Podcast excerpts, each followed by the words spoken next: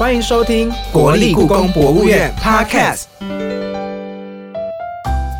欢迎收听国立故宫博物院的 Podcast，我是 AD，我是 Umas。在我们录音的当下，其实才刚刚经过今年二零二零年金曲奖的颁奖哦。为什么要提到颁奖呢？我每次看到颁奖典礼，就会想说，这些最佳国语女歌手啊、男歌手、最佳专辑都是怎么样评选出来了？其实你在讲这些评选的时候啊，我就会直接，因为我们现在是在主持故宫的节目，不能不要聊太多音乐相关。是是是，故宫怎么了？没有，因为其实啊，你刚刚在讲评选的时候，我就会想到一件事情，跟你的疑问有一点异曲同工之妙，也是跟评选有关的。对，我就会想说，天哪，故宫里面有这么多的国宝，那这些国宝到底是怎么被评选出来？你说最佳书画类国宝，最佳哎画画类，对，你不觉得国宝它的意思就是这样吗？哦，比如说最佳文人雅士界的金曲奖、金马奖、金钟奖这种感觉，就是有国宝这个名号，表示这件文物它是非常有价值，而且是有一定的历史定位的。所以，我们今天聊文物当中的评选制度，跟怎么样去决定它是国宝，或是它的重要之处又在哪里？没错，这就是本集的重点啦。进入今天的访问之前，除了要聊国宝的分级制度之外呢，我们也要介绍很重要的国宝聚焦展览。而且呢，嘉宾出场前，先来听一下今天的故宫小百科，来跟大家聊聊古物分级制度。古物分级制度。国立故宫博物院所典藏的书画文物，依照文化部文化资产局所颁布的评定基准，分为国宝、重要古物和一般古物三种等级。从民国七十九年开始，由文建会，也就是文化部前身的古物审议委员会，配合故宫历次推出的书画展览，进行实物勘验与书面审议，来定定国宝和重要古物。为了向国人展示故宫推动古物分级的成果，从民国一百零九年开始，特辟故宫镇馆一零七陈列室为国宝聚焦专室，每次选定两件国宝级书画，展期以三个月为原则，并且定期更换展件。特别的是，如果展件属于七十件现展书画精华的作品，则展期以四十二天为上限。凡是展出的国宝，都是美术史中声名赫赫的一时之选。展览目标则是透过名品的聚焦，提升国人对国宝书画的认识，并强化对古物维护课题的重视。刚刚听到今天的故宫小百科呢，带大家初步了解古物分级制度。那接下来我们就要介绍国立故宫博物院书画处的陈建志助理研究员陈老师出场，欢迎陈老师，欢迎陈老师，大家好。陈老师，我们刚刚提到我们在鉴定文物的时候有所谓的国宝嘛？那成为国宝过程当中，在鉴定的时候是不是要经过很多很多程序啊？是的，在我这几年任职书画处的经验当中呢，经历过几次这样的作业。那它的程序呢，就是先把书画处内部暂定的一些重要古物或国宝。在每次展览的时候，由各个策展人去把它提荐出来。如果他还没公告的话，他就要经过我们内部先有一定的审定的程序。所以每一次展览之后，我们办这个审定的业务呢，几个研究人员可能都会有一些意见分歧的时候，可能这个是大家比较不知道的地方。嗯，老师，你刚刚讲到啊，就是国宝它其实是经过很严格的一些审核跟讨论出来的嘛。那有没有可能说国宝其实在讨论的过程当中啊，也有升级跟降级的可能呢？有可能的，因为每一个时代有它的研究限制，所以当新的文物出土或者新的资料被发掘出来。或者经过更详细的比较分析之后，有不同的看法，这个时候可能就要请文化部这边配合，是不是要办理升级或者降级的动作？所以其实呢，这个呃文物分级这个制度呢，并不只是国立故宫博物院内部的作业，它其实是跟文化部要一起合作，然后经过聘请外部的委员，然后经过现场会看看作品，然后讨论之后，才正式公告是否为国宝或重要古物。嗯，了解。哎，老师，我好奇一件事情，因为我们在上网在查资料，然后在看国宝的时候啊，其实我们就发现，在国立故宫博物院的北部院区啊，今年呢就特地开了一个国宝聚焦的展览。那等于是说，每一期呢都会展出两件不一样的国宝，然后让来馆的一些民众啊去参观等等的。对，嗯，那是它是今年的年初开始的嘛？那我记得是说，在今年的十月底的时候，就会再换两件国宝上去展览。对一次就限定两件嘛。对，一次就限定两件。一件书法，一件绘画。那从今年的一月开始，现在第三档正在上展当中。那我接下来要跟大家推广的就是第四档的作品。那老师，其实我们已经上了三档，这三档过程当中是像老师刚刚说的，大家会激烈的投票选出想要展示的作品吗？呃，其实现在所展示的都是已经被分级为国宝的书法或绘画的作品。哦那刚刚说的投票是决定它是不是成为国宝的过程。但是另外的呃展览的时候要做这样的动作。那可是如果我对于这些作品如果有一些争议的话，即便它是国宝，我们可以透过一定的机制去对它有一个评选标准对哦，其实，在这一档的展览里面呢、我们都知道，就是说这些展览它都是期间限定的，而且展了之后，它还会有一定的轮回跟一定的时间才可以再展出。那这一次的展品的话，它会展出几天呢？那如果我们这次不看的话，我们什么时候可以再看到它们？这一次的展件呢是属于非七十件现展书画。所以它展览的期间呢，可以到三个月。嗯，那每经过三个月展览之后呢，它就会经过一定的休息，大概是一年半的时间。哦，也就是说，如果你错过这个期间限定，下一次再见面就是一年半，至少一年半一年半之后才会再会。有机会。，对，那我们刚刚说了这么多，到底这一次就是十月底展出的两件国宝到底是什么？它的庐山真面目，它的真名是什么呢？请老师帮我们介绍一下。好的，呃，这一次展出了蔡襄的诚心堂帖，它是属于书法的范畴。第二件呢是梁楷的泼墨仙人，它是属于绘画的范畴。那北宋的蔡襄，他的书法非常的有名，他跟苏轼、米芾、黄庭坚齐名，号称北宋四大家。嗯，那他的书法非常的好，写得非常的好。那这件作品呢，它是用楷书加一点行书的呃意味去写成的。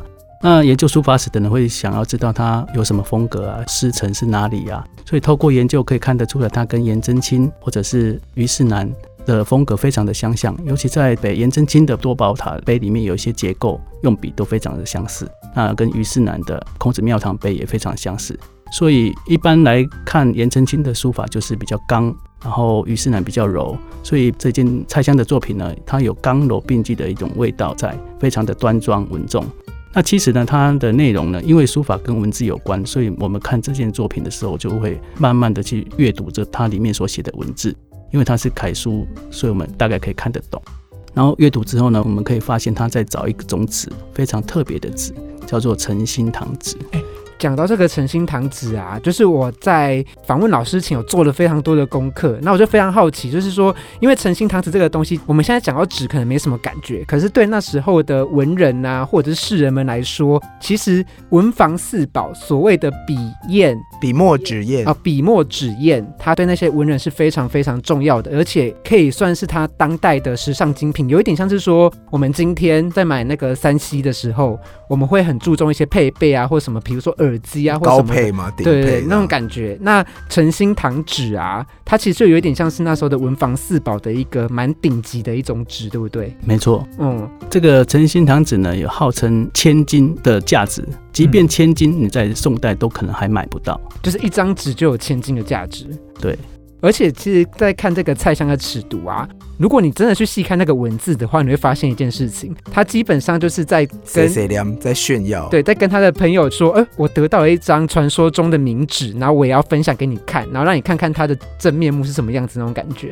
刚刚乌马斯要问这个问题，我先跟大家介绍一下，在蔡襄的这个诚心堂帖，它其实就是一张纸上面呢，蔡襄老师刚好介绍他的书法体嘛，就是蔡襄用他的非常厉害的书法笔墨在上面写了一些字。然后这个纸上面旁边还有很多的落印落款这样子。那纸的内容为什么刚刚乌马斯说有点像是炫耀文呢？它其实就在讲说，有一种纸叫诚心堂纸，这个纸的宽厚薄都非常的棒。然后有这样的纸的话，我觉得非常的好，也很适合现在我们这些书法家。可是呢，我给了很高的赏金，也没有人愿意帮我做，所以内容大概是这个样子。那详情大家可以到现场看国宝局家长的时候再去欣赏。所以我们刚刚才提到说，哎，好像就是在炫耀说有一个纸很棒，很像在讲现代的三 C 开箱文这样子。那老师，我就想要问一下，也就是说，因为我们看这个展可能有几个重点，基本上我们刚刚讲那个纸就是其中一个必看的点嘛，因为它有一点像是传说中的纸的感觉。那其实我看了很多文献啊，这个纸啊，有人就说它是滑如春冰，密如茧，就是它可能纸的面很滑，很好写。那它的那个本质它是很细密的、很舒服的这样子。那我就很好奇说，那老师在做国宝鉴赏的时候，这个纸，因为老师应该是有很真实、很亲近的去看到它嘛，那它真的有就是像是文献上说的这么的神奇或传说的感觉吗？因为诚心堂铁它在文献上是说肤如软膜，就是像那个鸡蛋的那个膜一样，嗯然后坚结如玉啊，然后细薄光润，冠绝一时。嗯，所以它的特色呢，就是它非常的光滑，然后非常的薄。那我们在看展检的时候呢，看到确实纸张的纤维啊，会看得到纹路。那因为传世没有任何一张诚心堂纸可以做比较，所以说不定故宫这一件就是真的诚心堂纸，一定要到现场才能够看到。等一下，等一下，老师刚刚说了一个“真的”这两个字，为什么老师会特别强调“真的因为传说，譬如说李公麟啊，或者是其他人曾经用诚心堂纸去作画、做写字。可是蔡襄这件诚心堂纸呢，开宗明义就写到诚心堂纸一幅，所以一部分的专家学者就认为这一件就是用诚心堂纸写的。哦，它性质本身就是诚心堂纸，对，然后有一种是另外一个附件，它这是一个信札尺牍嘛，所以他说不定是附了另外一个真正的诚心堂纸在这张纸张的后面。老师的意思是说，他可能这张帖是一个明信片，真正的诚心堂纸在后面，但也有可能这一张就是诚心堂纸。没错，？”你知道我现在心里在想什么吗？就是这张纸啊，赵老师刚刚的讲法，它就是有正反两派的说法嘛，所以它真的是名副其实是传说中的纸、欸传说中的文具。对，传说中的文具、欸。大家不妨想一下，这是宋代文人在就是很追求的一种文房四宝当中，其中一样就是他们拿到很高级的纸，就会想要炫耀一下嘛。那除了这一点，很像现代人，刚刚有说到像在炫耀我们现在，比如说拿到最新的三 C 科技、最新的手机啊。另外一个，我觉得保存也很厉害，这是宋代哦，距今至少千年。一张纸可以保存到现在，我觉得也是非常非常值得大家到现场去看看。表示这张纸真的有这样的做工跟它的价值在。它的价值是不是也可以体现到它的落款上面啊？它上面盖了这么多印章，我其实也真的很好奇，怎么会有这么多的印件这样子？它的年代非常的清楚，它有写到是癸卯重阳日，所以是蔡襄五十二岁的时候，所以它年代没有问题。那印章呢，通常就是它的流传史，比如说它上面有项元变啊，或者是呃陈定、王洪旭等等，那也有乾隆的印记。所以我们找资料看得出来，它是《失去宝籍》续编的时候所收录到清宫的一件作品，所以它基本上就是一件来历有序的名作。等于是看谁盖了印章，就知道说谁曾经拥有过它。是，哦，这样也比较方便现代人去追溯。刚刚老师呢在空中带我们赏析了蔡襄的诚心堂帖之后呢，其实我们这一次的国宝聚焦还有另外一件展览是老师刚刚说的绘画的部分。那这个绘画的部分呢，老师刚刚就有讲到，是由同样是宋代的梁楷他所做的泼墨仙人，是那老师可以帮我们介绍一下这幅泼墨仙人，我们要怎么样去做赏析呢？呃，泼墨仙人其实在故宫曾经展出几次，所以常常来故宫的朋友应该不陌生。那这件泼墨仙人的品名的由来呢，就是它有一个题签，它写到宋梁楷泼墨仙人，所以它的命名是从这边过来的，可能就是入清宫之后乾隆朝的辞呈，或者是他本人所写。所以对于这件作品呢，大家并不陌生。可是呢，我想介绍一下绘画技巧的部分，就是他的额头呢非常高凸，然后脸的表情聚集在一起，然后好像鼻孔不太对称，有点在喝醉酒的感觉。所以乾隆呢认为他是一个喝醉酒的醉仙，从宴会之后要回家的一个场景。对于这件泼墨仙人的阐释呢，就是从乾隆的这个提拔过来的。然后它还有一个蛮有趣的特色，就是它的衣纹的部分，用水墨淋漓、块面的方式去表现它的衣纹。这跟传世的梁楷的画作，譬如说东京国立博物馆的梁楷六组节竹图，或者是底白行音图都不太一样，因为他们的衣纹的表现是比较类似用一支毛笔去勾勒它的衣纹的方式，有折如描啦或者简笔的技法。可是故宫这件呢，它结合了工笔的部分以及块状水墨淋漓的表现的技法。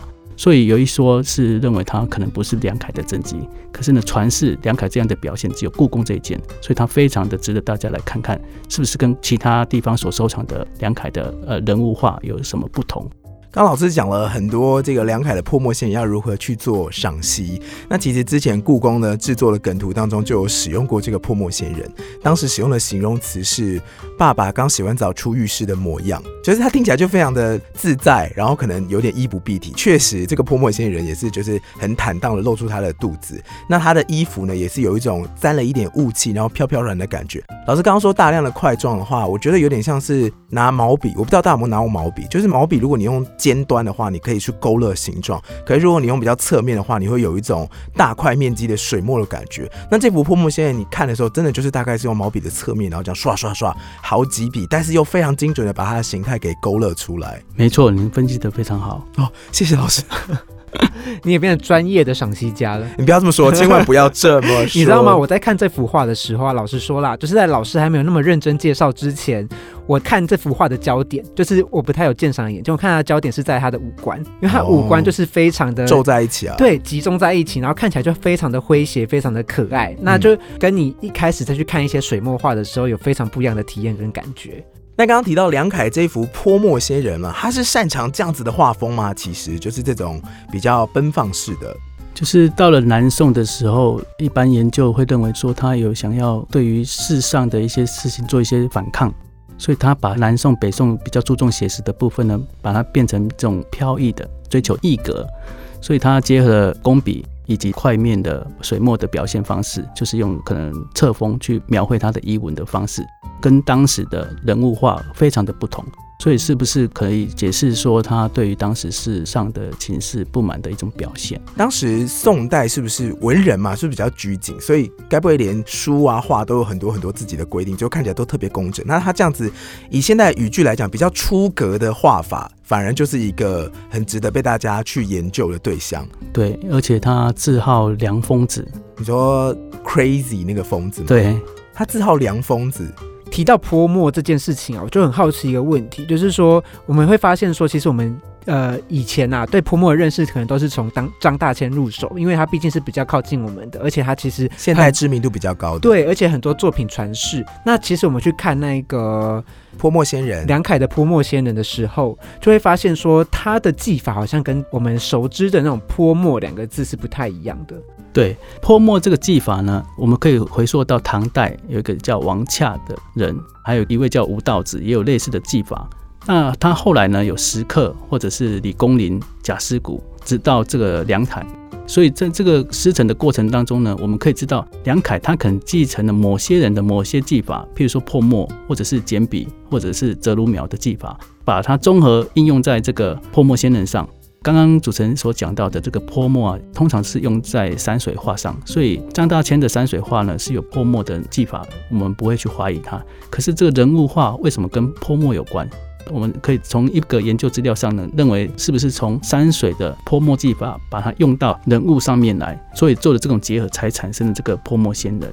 就是我看到一件事情啊，呃，梁凯这幅画，它其实是最早的泼墨写意人物画。或许可以这么说，嗯嗯，就是以现有的一些传世看得到的作品来说，它可能算是最早的这样子，所以它的珍贵性在这边，跟日本所流传下来的人物画完全是不同的表现方式。嗯嗯，就是它的独特性就被展现出来了。那针对泼墨的那这三种技法，不晓得可以请老师做个简单的小小的分享，让听众朋友们也知道一下吗？传世梁楷的人物画的技法呢，我们可以看到几种。第一个是大家比较耳熟能详的简笔，第二个呢就是折卢描，比较细的工笔的绘画的方式。折卢描呢就是东京国立博物馆的六组截竹图为代表，那简笔呢就是李白行吟图为代表。简笔是简单的简对，简单的就是画过去这样，草草几笔，然后把这个人物的形体啊表现出来，就是减法哲学，越少越好。对，有类似的有这样的意义在。OK，那另外第二种，刚刚那个折芦描是指，就好像我们把那个芦苇折半，所以它会有一个角落呈现一个角的形状，所以他在画六祖慧能的衣纹的时候呢，就用这种折芦描的方式去绘画出来。可是呢，泼墨仙人呢，像是结合了细笔，呃，人物的表情用细笔的方式去表现。可是呢，他在衣裙的表现上呢，他是用块面的去表现，用刚刚主持人所讲到侧锋的表现的技法。又是另外一种表现，所以它的特殊之处可以从这边看得出来。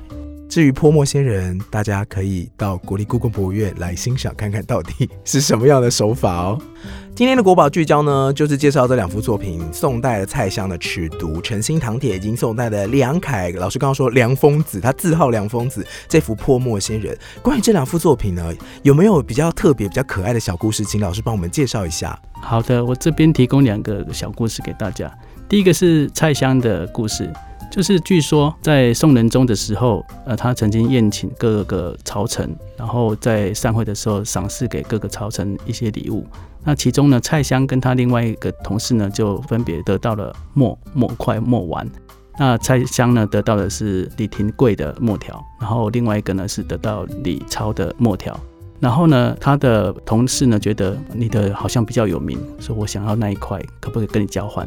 那蔡香听到之后，嗯，觉得太好了啊，我就跟你换吧。然后他当然没有当下就跟他讲，交换完之后呢，要回家的时候，他才跟他的同事说，其实你那一块是李廷贵的爸爸李超的墨条，在现在的市场上呢更难买到，所以其实。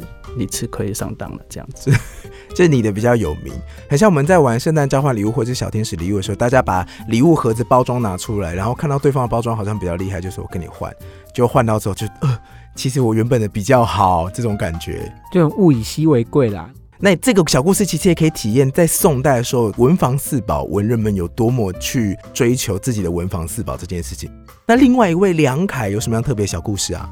梁凯呢，在这次呃车展研究过程当中呢，我找到在民国六十四年的时候，中华邮政总局曾经发行过他的邮票，所以他为什么会被世人所喜欢，比较讨喜，应该有他一定的渊源。那另外一个，我也最近在看日剧，就看到那个野武士的美食这一个日剧第二集的时候，在片尾的时候，我发现他的墙壁上也挂着梁凯的泼墨仙人。哇，我觉得蛮有缘分的。所以就连日本文艺圈也都非常非常喜欢梁凯的作品啊，可能是这样。那梁凯在日本真的算是蛮红的，知名人士，知名的古代的一些作品都会在日本出现这样子。而且他们收藏的东西都非常的好，大概东博有四件，有两件是国宝，两件是重要古物。嗯，那我们故宫的这件是目前是定为国宝的等级。哦，了解。那谢谢今天老师呢跟我们分享的这些精彩的内容。那我们接下来就要进入到我们的终极单元——比武招亲之故宫给问吗？比武招亲，故宫给问吗？今天的故宫给问吗？内容是，请问今天国宝聚焦的两幅作品，老师比较喜欢哪一个呢？其实两件都蛮喜欢的，只不过真的要选的话，我会选择蔡襄的诚心堂帖。哦，为什么呢？第一个它是真迹，它没有真伪的问题，然后它有连款，然后有落款，然后它讲的他在追寻纸中名品诚心堂纸，所以我们可以看得出来他诚心堂子的故事，然后他的书法风格也非常的好。我也曾经去临摹它，然后一它的一笔一画都非常的细致，而且非常的挺，所以在这个过程当中呢，我从他这件作品当中学习到不少。不过呢，我想要推荐各位一个切入的视角，就是当这个展览开始之后呢，你可以去想象两张距今大概千年的纸张同时放在一个展间里面，这是非常难得的一个机会。当时在收藏界呢，曾经谈到说，一页宋纸一两金，一张宋纸就等于一两黄金。可是呢，这个诚心堂纸呢，在当时可能连一千两黄金都买不到，这样的价值，当我们现在人在看这件作品、看这张纸的时候，所以除了书法以外，我们提供一个其他的鉴赏的角度给大家，就是它的珍贵性了。老师刚好提到你有去临摹，是你本身也会做书法吗？对，我们还是会做一些写字的动作，比较能够知道如何阐释书法的作品。哦，所以研究员的功课之一也是写书法，对诗人的啊啊，老师自己练习。哎，我想要问 A D 一件事情，就是说，那你自己比较喜欢哪一幅？就是老师他是喜欢蔡襄的尺牍吗？我我喜欢蔡襄，哎，为什么？因为我觉得因为纸很贵。不是纸很贵，是很像就是当时大男孩在炫耀自己的宝物的感觉，你会觉得跟他很亲近啊。虽然他用的文字比较难懂，他用的文字虽然是当时的一些呃，比如说什么又恐不能为用之啊这种文言文的词，可是你整篇看下来，你会发现他其实是很开心，然后有一点烦恼，说哎，这么好的纸怎么不能大量生产？好想要拿来就是放肆的写字这样子啊。你在里面就是在这个作品里面看到他的童心。看到他就炫耀的感觉，当然也有童心啦。其实我自己就是我站反派，就是我是喜欢梁凯的泼墨仙人。因为很自在嘛。对，很自在，很可爱。那再加上就是像老师刚刚分享有提到嘛，就是梁凯他其实嗜饮酒，就是爱爱喝酒的意思啦。也跟你很像。对，跟我也蛮像的。哦对对对对，原来是这个。我们都是。随性的人。你有学过书法吗？呃，没有，哦嗯，没有认真学过啦。因为我后来发现，就是好像有学过书法，比较懂那种一点一撇、一横一捺，然后你要把一个字写好，有多么的难。所以老师在临摹的时候应该有这种感觉，尤其是你要那个书法家的工笔，你要这样拉过去，然后很像的时候，我觉得哦，好难，真的好难。所以你现在是要跟我争论吗？就是说，我没有要跟你争论，我的意思是，老师自在练习的时候不会有这种感觉吗？就是要临摹的过程是什么啊？就是我们尽量跟原作者相似，看着吗？还是你是用一张纸垫着，然后照抄？对，也可以画格子啊，哦然后希望它的一笔一画，它的结构都能够抓到跟原作最准确的位置。哦，那老师自己有收集文房四宝吗？有，我也我也有一套买砚台，哦，也是有在特别去找，就是自己顺手的。对，那这样子的话，老师是不是很能体会？就是说那时候文人的，就是想要得到，比如说我们刚刚墨，条吗？或者是诚信糖纸。就老师说我用的是墨汁，不用再用磨墨。你有磨墨吗？也有。也会磨墨？对，以前在学校一定要磨墨，老师比较严格。现在也会吗？就是在那边磨。现在因为时间的关系，就会用用墨汁汁。你。看我是不是猜对？然后我想提供一个，就是为什么蔡襄对于或者北宋的文人这么讲究？啊，呃，我想可能跟孙过庭的五乖五合的书法理论有关。嗯，书法理论是指什么呢？他的五乖五合就是在创作的时候的一个创作背景。嗯譬如说，他认为纸张跟墨合在一起的时候，他创作者才能够写出好的字。当纸跟墨不合的时候，他就没有办法写出好的作品。工欲善其事。啊、对对，必先没错，利其器有。相生相克的意思。嗯哦，所以他就是很追求墨的质量跟纸的质量是能够 match 的。对，哦，所以蔡襄才为什么一直找这个纸，然后希望可以再复制重新去做。可是呢，即便他花重金去找工人、找纸匠去做，还是没有办法得源。这纸到底有多特别？因为现代人来说，我们纸就是影印机，上班族一定是印了很多纸嘛，然后很很常会漏纸漏页啊，然后就是丢回收这样，我们就哎没有在、其实我觉得可以想象，诶，就是我说可以想象的点是说，这个追求其实就是古代人的一些行为模式，其实跟现代人真的是有办法做类比的。譬如说，以作画这件事情来说好了，现在很多人会在电脑上面作画，那他们就去选择他们你说好的触控板，对，或者是好的软体，就是软体也都会有，哦他们都会去比较说哪个软体好用。譬如说我们在做广播，我们会去比较说麦克风跟耳对机，，或者是剪哪个剪辑软体比较好用。哦，对啊，我觉得行为模式基本上是一模一样的，所以好像也不难想象说他们当时会去追求一张纸，一张好的纸，然后产出更好的创作作品这件事情。嗯嗯，其实我刚刚最好奇的是，这一千年来这个纸到底是怎么保存，让它不要坏掉？就是它怎么可以不受风吹日晒雨打，然后一路就现在跑到故宫的展间？会这样讲原因是因为其实古代并没有这种保存技术。那我们到一直到近代才有那种比较博物馆的那种恒温恒湿啊，对啊，典控光藏啊，的这种东西。那古代它是真的纸本来就很耐用，还是说古代它是有什么保存方式吗？其实古代的历史文物，不管是纸张啊，或者是器物，能够流传到现在，然后这么近的距离去观赏，是一还可以被你件非常摸到。是一件非常不容易的事情。嗯对，所以我们在里面工作的研究人员啊及工友们都非常小心爱护这个呃嗯这些古物。所以，所以我们的呃工作有三个原则：有研究、典藏以及传承。嗯所以在典藏这个部分呢，我们在里面会被要求的比较严格一点。嗯，对那这些纸张啊，可以流传到现在，可以知道它曾经被某些人收藏过，它也一定的被善待。那也有些呢已经被历史淘汰，可能经过兵险啊，或者是火灾啊等等，就消失不见了。破破灭了兵险是指战争吗？战争哦所以能够流传到现在，其实是非常不容易，大家可以珍惜，要珍惜。说到这个，老师自己有收藏任何的书法帖吗？或者是一些文化大家的作品？像之前的何传新副院长，他曾经送我两幅字，说我到现在都是还是很珍贵的去保藏它，哦，尽量避开火跟水这两个是不能挂起来的那种吗？可以挂起来，就是要小心不要受潮湿或者有火的影响。哦，好，那谢谢老师今天精彩的分享。那我们下一集呢，第六集呢，将邀请到国立故宫博物院文创行销处的科长高登贤老师，还有呢特别来宾社群洞的创办人杰哥呢，要来跟我们一起讨论国立故宫博物院呢是如何打造一些就是文创商品，然后让年轻人为之疯狂，就是透过这些创意呢跟文物呢激发出不同的火花。最后也不要忘了到国立故宫博物院的脸书粉丝专业以及 IG 按赞，然后收听国立故宫博物院的 Podcast 呢，在不同的 Podcast 平台都可以收听得到。但最重要是要记得到 Apple Podcast 上面给我们五星留言评价，告诉我们你的想法哦。